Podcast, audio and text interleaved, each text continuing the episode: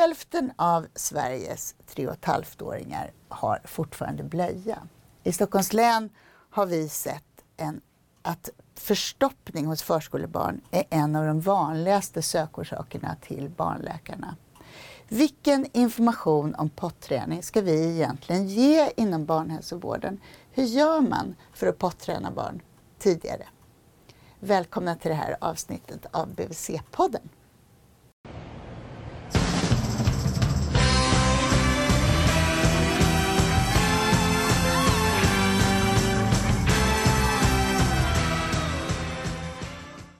Då ramlar vi rakt in i ett nytt avsnitt av BVC-podden och idag ska vi prata om potträning.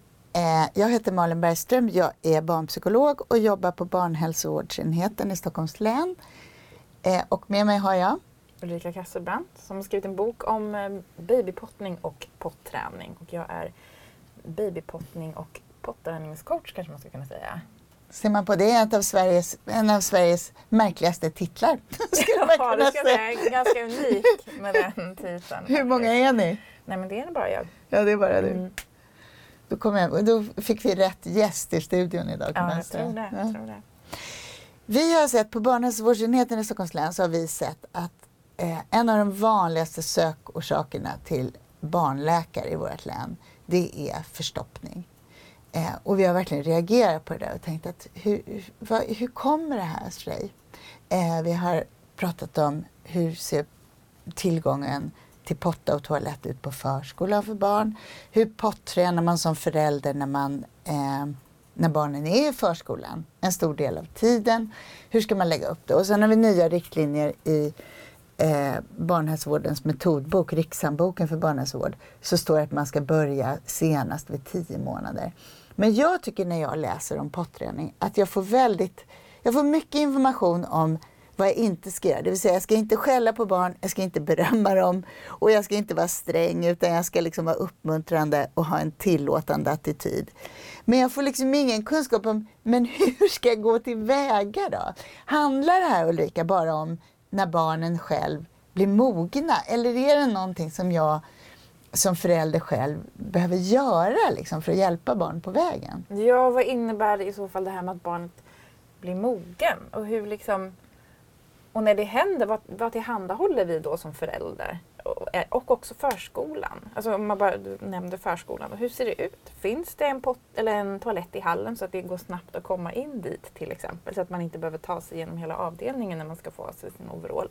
Sånt har också eh, betydelse, kan mm. ha till exempel. Mm.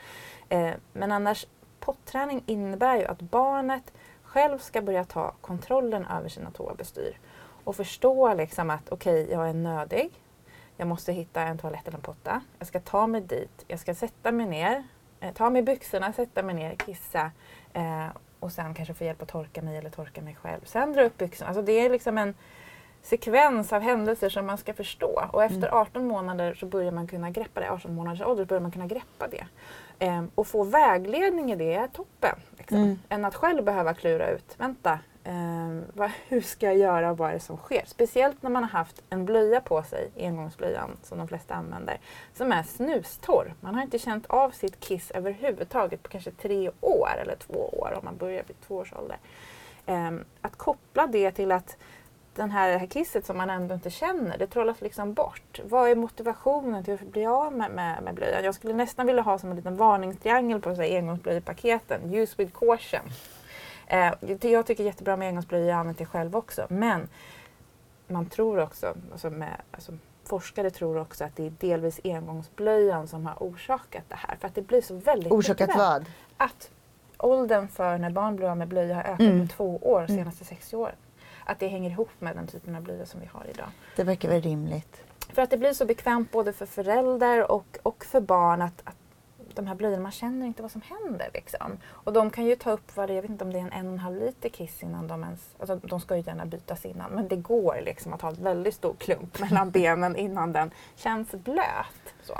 Och genom historien har vi ju aldrig haft det så tidigare. Och känner barnet att det blir blött när det kissar, eh, ja då kan de känna orsak och verkan på ett annat sätt.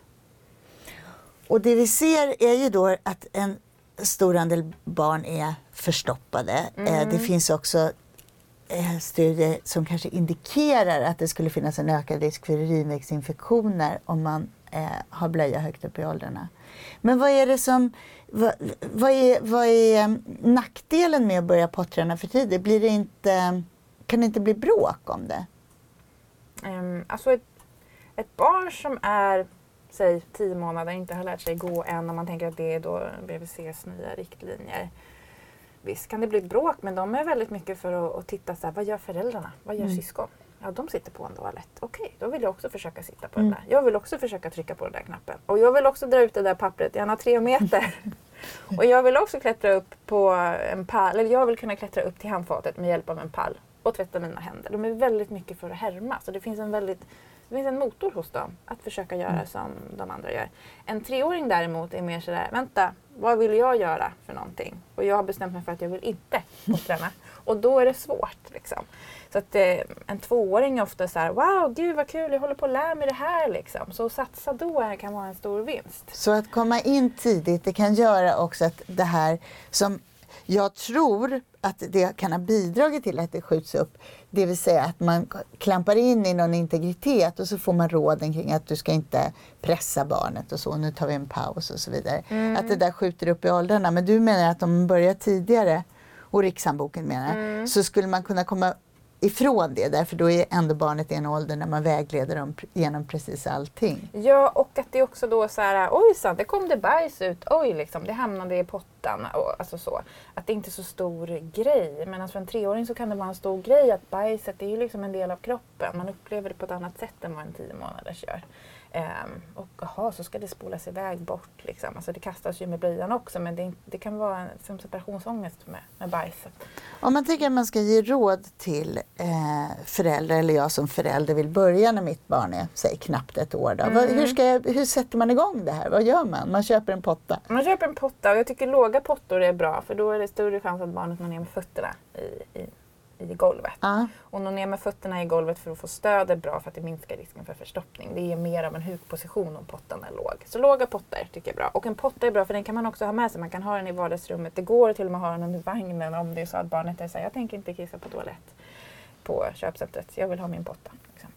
Um, så skaffa en potta helt enkelt. Mm. Och sen så ett sätt att börja kan vara att, att, barnet får vara, alltså man förklarar vad en potta är till för, man kan sitta där, man kan visa själv genom att sätta sig eh, på pottan, man kan ta nallen eller lastbilen, de får också sitta där på pottan, man kan ta lite så Play-Doh eller någonting och så kan, kan eh, nallen få bajsa eller man häller lite vatten så att grodan får kissa eller så. Det kan vara jätteroligt för en ettåring, liksom, en ett och ett halvt åring. Ehm, och sen så kan du få vara kanske mamma tänker men tio månader, så ta en dag där det är lugnt. Liksom. Är barnet lite större och man vill köra ännu mer intensivt så se till att det är lugnt. Alltså, det är en period då man inte håller på att flytta eller precis börjar förskola. Eller liksom, det är ganska lugnt i familjen. Och sen så och lugn, en lugn helg och man ser till att inte sitta på sociala medier heller. Utan så viger man en förmiddag åt att okej, okay, det här har vi pottan, vi tar av barnet på underkroppen. Eh, vad pottan är till för. Och sen när man ser att barnet börjar kissa, det kanske håller på och leker, man får ta undan mattor. Och så, så börjar barnet kissa, så för man barnet i pottan och säger mm. här kan du också kissa. Eh, och så tragglar man med det lite grann. Och då kan man upptäcka efter ett tag att barnet börjar spana efter den där pottan. När det känner känslan av nödighet. För man vill att barnet ska få koll på att känslan av nödighet är någonting som man kan uppmärksamma. För har det bara gått i engångsblöja så är det sällan att de barnen har uppmärksammat sin känsla av nödighet. På det sättet just känslan av kiss. För då känner man inte, då när kisset kommer så, så sugs det upp och då märker man det inte. Så att poängen mm. när man börjar det är att man tar av barnet, man är hemma och då säger du man, det, man har en helg, man har några dagar när man liksom fokusera på det här och regelbundet ja, hjälper barnet. då kan man komma framåt och komma över en tröskel. Är barnet tio månader så är det fortfarande väldigt litet men säger barnet över ett, ett halvt år så kan det gå ganska snabbt att barnet börjar greppa det här. Mm. Vänta, just det. Så man får testa sig fram men eh, man kan också testa att sätta barnet på pottan på morgonen till exempel. Ganska vanligt att, att barn kan bajsa efter att de ätit frukost till exempel eller ätit lunch och många föräldrar som har barn som endast haft, blöj, endast haft blöja vet ju om när barnet rutinmässigt brukar bajsa, mm. om det har en rutin. Så då mm. kan man försöka passa på då, ligga lite steget före. Och tycker barnet att det känns ovant att, att sitta på pottan bara och försöka bajsa där så kan man låta barnet ha blöjan på, på pottan. För att den är så van att känna så här, att man har någonting runt sig när man bajsar. Och så successivt tar man av den. Det kan också vara ett sätt. Mm. Så då, efter ett tag så får de sitta med öppen blöja på pottarna eller så? Precis, om de skulle ha ett motstånd Mm. mot det. Men vissa barn tycker att det är okej direkt. Och sen ska det vara leksaker och någon liten saga när man sitter på pottarna? Det kan det vara, ja. Och många föräldrar kan ju uppleva så med ett och ett halvt-åringen att den mysigaste stunden på hela dagen det är stunden på pottan på morgonen. För det är då barnet sitter still. Sen så är det som ett yrväder och bara springer runt. Ehm, så absolut att det finns underhållning på pottan. Det ska, vara, det ska kännas bra, det ska vara roligt och mysigt och sådär. Mm. Men ska det vara rutiner? Du, för du säger man ska uppmärksamma då så här speciella tillfällen. Ska man börja med att skaffa sig lite koll på när man tror att det kommer och sen så kör man de där rutinerna Ja. när man är hemma? Ja, det, det skulle kunna vara ett sätt. För man vill försöka pricka att sätta barn på pottan när det faktiskt är nödigt. Det är inte så stor vits att låta det sitta tio minuter liksom lite när som helst. För att då är inte barnet nödigt är det så svårt för barnet att förknippa eller man vill att barnet ska förknippa pottan med att Mm, göra ifrån mm. sig. Just det. Mm. Och sen så när man är ute eller inte hemma så, då har man blöja. Ja, de flesta Eller börjar ju så i alla fall. Mm. Eh, sen så kanske man ser, man är på ett café eller på öppna förskolan och så, och så har man använt potta hemma och så bara, men gud nu ser jag att barnet kommer börja bajsa här. Ja, men det går, det går att testa toaletten här eller pottan här som finns på öppna förskolan. Så det är bra att det finns pottor på öppna förskolor till exempel, även på BUC. Alltså jag frågade i, i den eh, babypottningsgrupp som jag har på Facebook. Jag har också en potträningsgrupp men frågat där i gruppen så här, vad, vad skulle ni vilja finns på BVC? Och då är det så här, jo det ska finnas pottor gärna. Ja, Så att det finns tillgängligt. det är bra tips. Och möjlighet att göra rent dem också sen. Mm. Eh, om barnet inte är med på noterna då? Vad gör man Mm. då? Kanske är rädd för pottan, så kan det vara. Vad är det där för konstig grej? Liksom? Då kan man ha med den i leken först kanske. Man lägger grejer i den, leksaker eller man får se till att den är ren förstås. Men, och sen så låter man gosedjuren kissa på pottan. Och, mamma och pappa kan sitta på pottan. Och, och, och så, att man har med den som ett objekt som, som blir kul. Och sen så kan man prova och, och sitta på den. Jag vet, jag coachade någon mamma som hade tvillingar som var 11 månader och skulle komma igång med pottan. Och de liksom stack ner fötterna i pottan. Man försökte sätta dem på pottan så var det liksom fötterna skulle ner. Så de behövde bara greppa att nej, det är rumpan som ska ner. Så man får men utgå från var barnen, vart barnen är någonstans. Ta det lugnt bara. Och börjar man tidigt så är det ingen stress heller. Det kan vara jobbigt om man börjar när barnet är tre och så känner man så här, hjälp nu måste det här lösas på en Mm. gång. Liksom. Eh, utan tio månader kan man ta det ganska lugnt. Mm. Så att börja tidigt att skaffa sig rutiner, att leka in det och att uppmärksamma barnets naturliga rytm. Ja, det är, precis. Rutinerna gäller ju att uppmärksamma barnets Mm. naturliga rytm och de förändras också allt eftersom. Så att man, det kan vara så att man tycker så här, åh men nu har det funkat med rutiner här i två månader. Eh, varför funkar det inte längre? Mm. Barnet har blivit ett år, vad har hänt? Men då kan det vara så här, nej men nu har barnet kommit in i sin självständighetsutveckling här. Det vill kunna få göra och bestämma själv och kanske börja signalera också.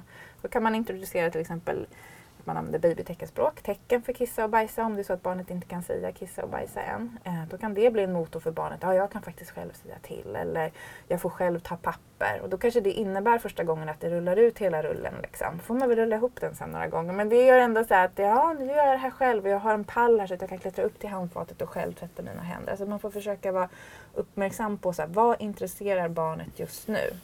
Är det att lära sig gå? Ja, men då kanske det innebär att barnet vill bli hållen i händerna och gå till pottan själv. Det vill Mm. inte bli satt på pottan utan det vill, man får fundera, vart är barnet i sin utveckling? Är det språk som är jätteroligt? Ja men då kanske det är rim och ramsor och, och böcker som vi kör på pottan.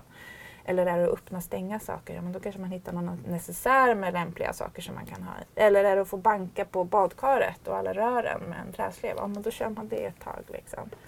så att vara listig snarare än sträng. Ja, uppmärksam på så Mm. vad, vad gillar mitt barn just nu? Jag tänkte på någonting kring... Eh, jo, men för du pratar om att man ska eh, liksom uppmuntra barnets eh, självständighet. Men om det här inte... För jag tycker många som pottränar lite senare, alltså man kanske kör en, en helg och så märker man, eller på sommaren och sen när, när hösten kommer så är det fortfarande, då är det blöta byxor hela tiden. Hur, ska man backa och, och lägga ner om det inte funkar? Eller tycker du att man ändå ska köra på? Det man tjänar på är att läsa på innan man kör på träningen. Så man skaffar sig lite information så att man vet om vad, kan jag, vad har jag för felsökningstips om det går ditt och datt liksom, Mm. vissa håll. Ehm, så är man mer beredd så man behöver inte då pausa eller så. För en stor grej är också att det svåraste att släppa blöjan kan vara för föräldern. En tvååring behöver inte ha så stora problem med att släppa blöjan men för föräldern kan man vara så åh gud nu ska jag gå här och åka tunnelbana eller buss och sätta barnet i bilen nej det vågar jag inte och så sätter man på en blöja. Och då signal, gör man sådana grejer så signalerar man hela, hela tiden till barnet att jag tror inte på att du kan det här. Liksom. Mm. Eh, utan det gäller som förälder att säga okej okay, jag måste våga släppa blöjan. Då får jag väl börja successivt. Att först tar vi av blöjan så går vi bara ett varv runt huset. Så går vi in igen och så. så. Aha, men så du förespråkar ändå så en kontinuitet? Att nej, men nu försöker vi utan. Ja, i alla liksom. fall om barnet börjar bli sådär två år och äldre. Ja, mm. då ska man visa att jag tror på att du kan det. En tio månaders kommer troligtvis fortsätta kissa i blöja jag brukar dela upp det så här babypottning 0 till 18 månader, potträning 18 månader och uppåt. Och babypottning innebär att man, man liksom i väldigt stor utsträckning eller helt hjälper barnet med toabestyren. Vill han 18 månader och uppåt så kan man mer börja förvänta sig att man också kan vägleda barnet till att själv börja ta kontrollen över sina mm. toabestyr. Men sen är det viktigt att oavsett när barnet blir torrt så är det upp till föräldern att ta ansvar genom hela förskoleåldern och också upp i skolåldern att det är förälderns ansvar att se till att barnet regelbundet använder toaletten. För en treåring, oavsett när han blir torr, om det är vid 12 månader eller tre år. En treåring tycker det är jättekul att leka och börja mm. hålla sig finns sådana tendenser. Eh, och då är det upp till föräldern att fortsätta tänka att jag har fortfarande ansvar att se till att det inte går för många timmar mellan kissningarna och sådär. Mm. Men snarare när man sätter igång sin potträning, snarare mm. än att ha, använda blöja ibland eller backa till det så tänker du plastad frotté och sånt där? Ja som... precis, lägg skydd i sängen och sådär. Mm. Eh, jag, apropå sängen, gör man skillnad mellan dag och natttorrhet? Eh, ja, det kan man göra. Det kan vara skönt att börja på dagen till exempel. Mm. Och sen så kan det bli så att barn som har blivit dagtorra, de fortsätter kissa i nattblöjan bara för att de har den på. Så att man då kan man testa att bara ta bort den på natten mm. och se vad som händer. Lägg skydd i sängen. Det är så lätt att tänka, ja men mitt barn fortsätter kissa i den här nattblöjan. Ja men det är kanske bara för att den sitter på. Men tar man av den så kommer det säga till. Men det är också olika mekanismer. Alltså att inte vara torr på natten är delvis en annan sak. Det är delvis en annan sak. Men det som väldigt få känner till, men som vi som praktiserar det här med babypottning känner till, det är att barnen oftast blir torra på natten först. Så. Eh, och det är för att det är hormon som man behöver för att kissa mer sällan. Alltså att urinproduktionen ska gå ner. Det går det har man tidigt. De flesta barn har det väldigt tidigt. Så urinproduktionen minskar på natten och även barn som ammas kan eh, bli torra på natten. Det kanske innebär att man kissar barnet en gång på natten eller att barnet väntar till 5-6 året för att kissa och då är det ändå liksom, det räknas ju som morgon. Sen så går natttorrheten i perioder, liksom vid utvecklingssprång och så, så kissar de oftast på mm. natten kanske igen. Eller när de får tänder, det kan vara tvååringar som får sina tänder, de kan kissa på natten igen fast de har varit torra. Um, så att det är en föreställning om att man måste bli nattorr senare än dagtorr. Men det behöver inte vara så. Mm. Och sen finns det en grupp barn som där hormonproduktionen inte Nej, och då kan man behöva hjälp. Liksom, så. Men det kan vara en fördel också då att man Alltså vill man, om man tänker som vi ska prata botträning på, på natten. Äh. Om barnet fortsätter kissa på natten så kan man hjälpa barnet genom att man tar upp och kissar det när man själv går och lägger sig. Om man går och lägger sig vid tio tiden mm. så tar man upp och kissar barnet. Ofta så är de okej okay med det. Och sen så kan man göra det också mitt i natten någon gång. Alltså man får ju avgöra vad man känner funkar för en själv. Mm. Liksom. Men kanske sover barnet bättre om det också får kissa på natten. Och då kanske man testar, man testar vid tio och så testar man vid två. Liksom. Och sen så sover barnet. Istället för att barnet ska vakna vid fem för att de nödighet och då måste man gå upp fem. Då kan det vara skönt att få kissa barnet vid två i så fall om man ändå själv går på toa och sen så fortsätter barnet sova till sju. Det skulle kunna vara en sån sak.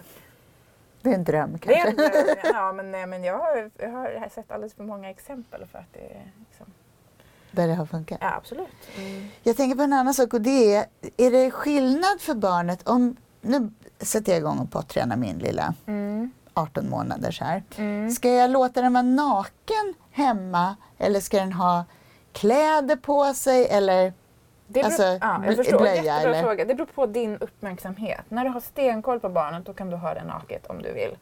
Eh, men har du inte stenkoll så kan det bli så att barnet börjar använda golvet som en toalett och det vill vi inte. Och det är så man, många tänker, ja men jag väntar till barnet eh, är två år och det är sommar, då ska jag börja potträna mm. och då kan det springa i gräset. Mm. Ja men barn blir inte pottränat av, av att kissa i gräset. Då blir gräset en toalett eller potta. Och vi vill inte att golvet hemma ska bli en toalett eller potta heller. Utan du måste vara uppmärksam på ditt barn och kommunicera, det är pottan det ska. Liksom. Mm. Sen är det ganska vanligt att barn som får gå nakna, då använder pottan när de är nakna. Men så fort de får kläder på sig så börjar de kissa. Så det är viktigt att man hjälper barnet i den här övergången. Okej, du är naket, nu kissar du på pottan. Men man kan göra det även när man har byxor på. Liksom. Så du, du menar att, att det är ingen genväg det där med nakenhet, det gör det inte lättare för barnet att känna och så. Utan du menar att det är lika bra att från början lära sig att det här ska man göra när man har kläder på sig. För Precis. det är det som är ett normaltillstånd, att ja, vi har kläder på och oss. vi har ju kläder på oss liksom, när vi är ute. Sen är det många barn som gillar att vara nakna och då kanske det funkar. Men så här, funkar det om jag pratar med en förälder och så säger men det fun funkar det för er så visst kör på det. Men generellt sett så blir det mer så att har man inte koll på barnet och det kissar liksom hejvilt överallt hemma, då det är inte pot det är inte potträning, mm. det är inte pottränat. Så är det naket, se till att ha uppmärksamhet på barnet så att du kan hjälpa dig till toaletten eller pottan när det kommer. Um, och sätt på byxor också sen efter några dagar. Och då kommer ju barnet kanske börja kissa de här byxorna första gången och man kan känna så här, oj det här kommer aldrig gå. Um, men att barnet kissar i ett par byxor gör att den känner att det blir blött. Det blir, liksom, bomullen blir lite kall.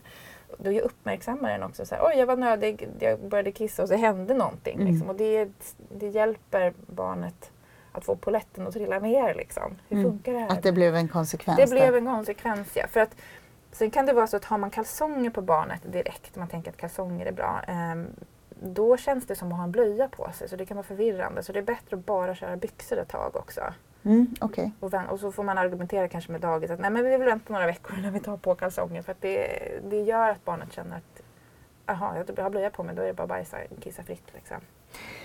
Nej, vi pratar lite om Men jag tänker mm. också att det är vanligt att man gör det där lite utdraget och lite grann. Mm. Är min er, så tänker jag. Att det är de signalerna vi får idag kring potträning. Ja, men jag prövar lite och så. Mm. Men du förespråkar en mer intensiv approach och ja. mycket uppmärksamhet för, ja. från en som förälder. Nu börjar jag, vi med det här och då gör vi det. Liksom. Ja, i alla fall om barnet är över 20 månader uppåt. Mm. säga. Annars blir det väldigt förvirrande för barnet. Ofta kan det vara sådär äh, nyhetens behag i början. Mm. Hopp, det här var kul med pottan och sen efter en månad är det inte kul längre. Så står man helt förvirrad som förälder och vet inte vad man ska göra. Liksom. Uh, och då är det bättre att man har kört lite intensivt, oftast och bara vi tror på dig, vi kör på det här, det här kommer funka. Liksom. Vi ser till att det finns mycket ombyte på, på förskolan under en period och att det mm, finns kanske en extra overall till och med eller extra gummistövlar. Och så. Du pratade mycket om, när vi pratade om babypottning du och jag, alltså när man eh, låter, man uppmärksammar bebisars signaler på när de är nödiga och mm. håller dem över någonting. Då pratade du mycket om någonting som heter grodposition, det vill säga att man drar upp eh, knäna mot magen helt mm. enkelt. Hur är det där för äldre barn? Du sa att man ska ha en låg potta så att man har stöd under fötterna mm. när man ska bajsa. Men är det, ja, är det någonting sånt som du tänker även från ett och ett halvt års ålder? Ja visst, alltså noll år uppåt. Även den som är 89 skulle ha fördel av att egentligen bajsa på huk. Så det många i typ Asien undrar varför det tar så lång tid för oss att sitta på toaletten. Så, alltså det går långsammare med de Så du menar att man ska ha stöd under fötterna? Det är det ja, man kan det är en ha. fördel. Ja, mm. absolut. För att det minskar risken för förstoppning också. För det är det som gör också att um, alltså en av teorierna kring varför många barn är förstoppade som går i blöja länge, det är för att de småbajsar då också. De är lite förstoppade och då, och då vet de om att det gör lite ont när de bajsar. Mm. Eh, så då bajsar de lite i taget, håller emot. Och blöjan hjälper också till att reglera hastigheten mm. av bajset. Så det är därför det kan kännas jobbigt att bli av med blöjan. Mm. För då kan man inte längre reglera hastigheten. Då bara kommer det liksom. Och det kan kännas väldigt läskigt. Så när man pottränar så ska man se till också att barnet inte är förstoppat. Så att man hjälper till med kanske katrinplommon eller lösande mat. Så att det inte att bajset är jättelöst men att man i alla fall inte är förstoppad då. För man vill inte att pottan ska bli förknippad med, med att, att det gör ont, att bajsa. Mm. Uh, och man, funkar det inte med lösande mat så kan man få hjälp kanske från barnhälsovården, BVC, liksom, mm. med, med, tips på vad man kan göra. När det gäller förskolan då, eftersom barn går i förskolan eh, och det är där man är på dagtid. Hur ska mm. man kommunicera eh, som förälder och som BHV-sjuksköterska med förskolan kring det här? Eh, dels kan man berätta om barnhälsovårdens nya riktlinjer som står i Rikshandboken angående att gärna introducera pottan från tio månader. Så att, och då, förskolan kan inte sätta sig emot det här heller. Och ett barn som är van att bajsa på blöja, med böj, nej, bajsa på pottan utan blöja innan de börjar förskolan till exempel, kan inte av personalen på förskolan bli ombedda att börja bajsa i blöja. För det är ju liksom att gå, gå tillbaka i utvecklingen. Förskolan måste tillhandahålla liksom, vart är barnet nu? Okej, och så jobbar vi på det. Mm. Um, sen så att man kan um, se till att det finns en potta på förskolan om det inte finns. Eh, de har ju ofta små toaletter och så också men för barn som är i början av potträning så kan det vara lättare att använda eh, en toalett. En Eller potta. en potta, precis. Mm. Och, Eh, och sen kräver det då ganska mycket av personalen eftersom de ska uppmärksamma de individuella barnen och vara Ja, men alltså lite det, är på det sådär. är både och. Då, när jag skrev min bok om babypottning och potträning så gjorde jag en intervju med en, en förskollärare som själv hade praktiserat babypottning och sen när hon kom tillbaka efter sin föräldraledighet införde potträning på förskolan. Och då finns det som ett exempel, hur så här gjorde jag. Liksom. mm. Kan du Eh. berätta, vad gjorde hon? Vad gjorde hon? Hon såg till att det fanns pottor. Eh, hon såg till att uppmuntra även föräldrarna att nu kör vi på det här liksom, och det här är våra rutiner. Och att man på förskolan kan köra väldigt mycket på rutin. Barn jobbar ju ganska bra i flock. Liksom.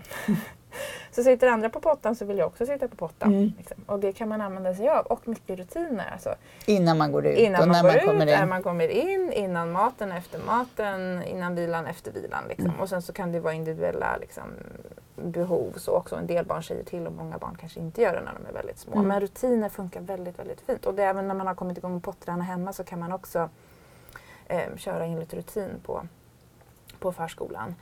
Och det är inte jättekul för personalen att byta blöja på en 3,5-åring som har bajsat. Liksom. Så att Mm. bli av med de där bajsblöjorna är ganska skönt. Och det är en liten studie som har gjorts där man också sett att det finns en fördel när det gäller så här virus, alltså smitta av magsjuka och så.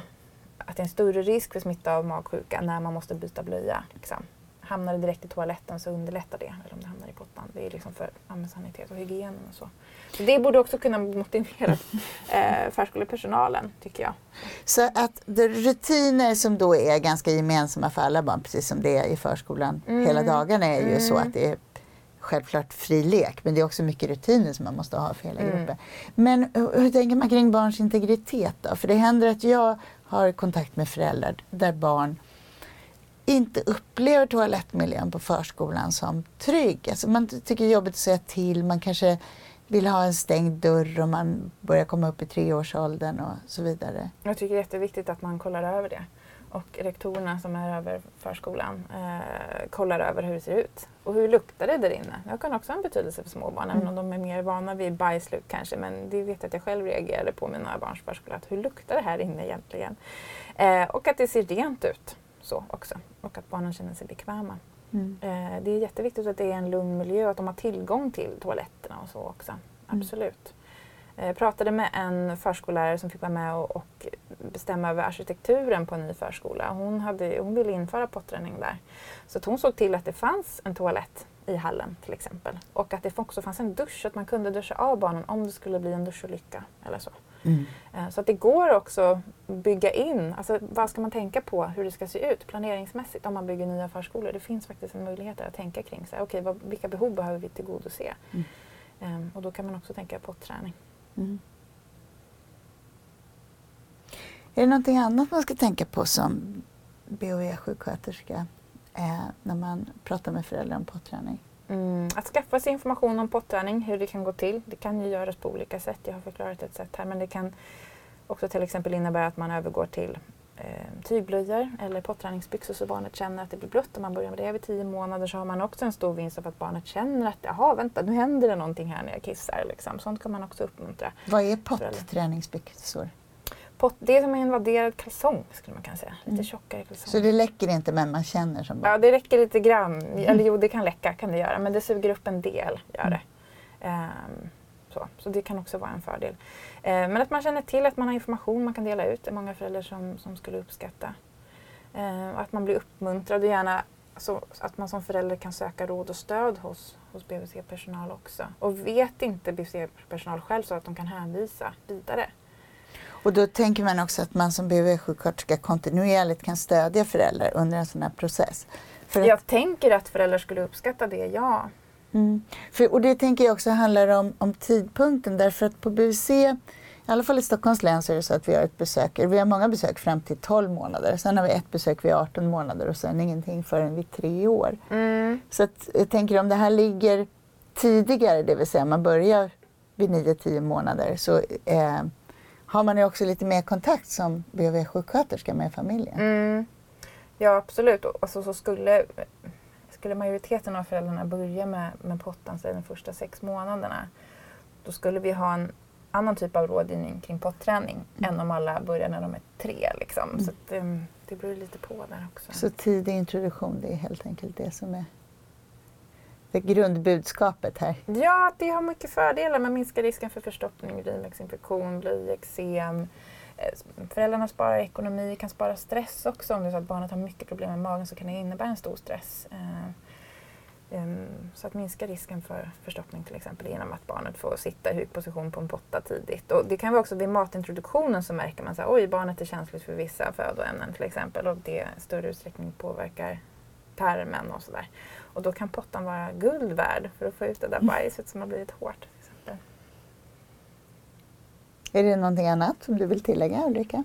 Ehm, Eller har vi uttömt det här ämnet? Nej, alltså jag tycker det känns vansinne att höra att, att så många treåringar, var det hälften av tre och ett halvt åringar går i blöja. Mm. Det behöver inte vara så. Enligt en studie. Ja. Nej, det förstår man ju att det, är något, att det är en situation som vi har skapat. Det förstår man ju. Ja, utifrån liksom, hur, vi, hur vi lever och, liksom, och, och den enda, de enda som tjänar på det är väl typ blöjindustrin faktiskt. Så, alltså säljer blöjor väldigt högt upp i Mm. åldern. Det finns, nu finns det ju blöjor som säljs på alla stormarknader, alla affärer som har, kan ta upp väldigt, alltså väldigt, väldigt många kilo. Och förut var det mest specialblöjor som såldes på apoteket. Och visst finns det de barn som i femårsåldern kommer be om en blöja att bajsa i och så, men de är väldigt få alltså, egentligen mot vad de behöver vara. Nu, alltså, nu är de många, många, många fler än vad de behöver vara.